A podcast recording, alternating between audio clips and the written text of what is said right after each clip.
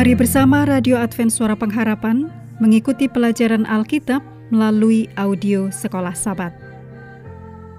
Selanjutnya kita masuk untuk pelajaran ke-9 periode 20 sampai 26 Mei. Judulnya Kota yang disebut kekacauan.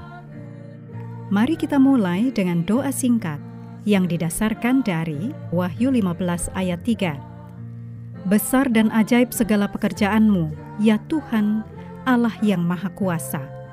Adil dan benar segala jalanmu, ya Raja segala bangsa. Amin.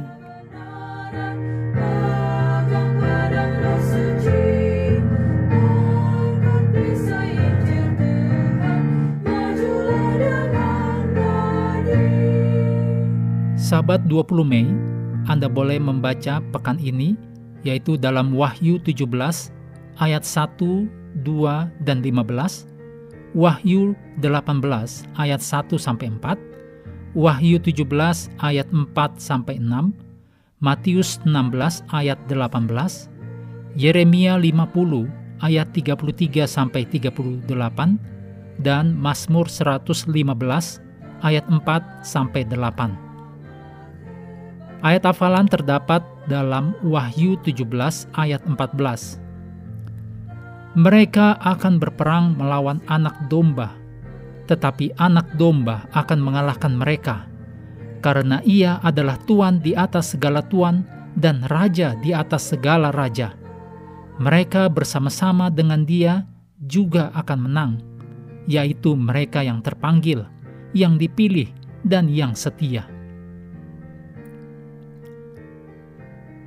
Tema pertentangan besar dirangkum dalam Wahyu dengan simbolisme dua perempuan. Satu berselubung dengan matahari dalam Wahyu pasal 12 dan satu lagi perempuan berpakaian ungu dalam Wahyu pasal 17. Simbol perempuan berselubung matahari dalam kemuliaan Kristus yang mempesona ditemukan dalam Wahyu pasal 12 Perempuan ini setia kepada kekasih sejatinya, yaitu Yesus. Dia tidak dikotori dengan kerusakan doktrin-doktrin palsu. Di seluruh kitab suci, seorang perempuan murni melambangkan mempelai wanita Yesus atau gereja yang benar. Dalam Yeremia 6 ayat 2, Nabi berkata, Adakah putri Sion sama seperti padang yang paling disukai.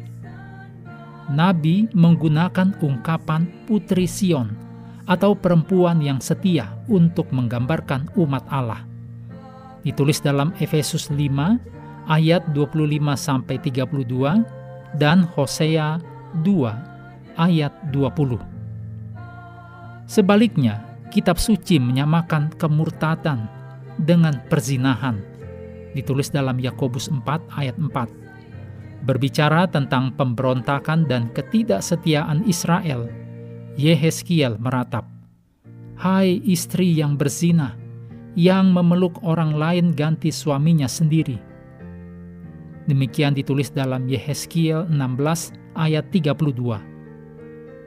Dalam pelajaran pekan ini, kita akan mempelajari kedua perempuan dalam wahyu ini dan menyelidiki lebih dalam konflik antara kebenaran dan kesalahan. Mengakhiri pelajaran hari ini, kami terus mendorong Anda mengambil waktu bersekutu dengan Tuhan setiap hari bersama dengan seluruh anggota keluarga, baik melalui renungan harian, pelajaran sekolah sahabat, juga bacaan Alkitab sedunia, percayalah kepada nabi-nabinya, yang untuk hari ini melanjutkan dari Mazmur 14. Tuhan memberkati kita semua.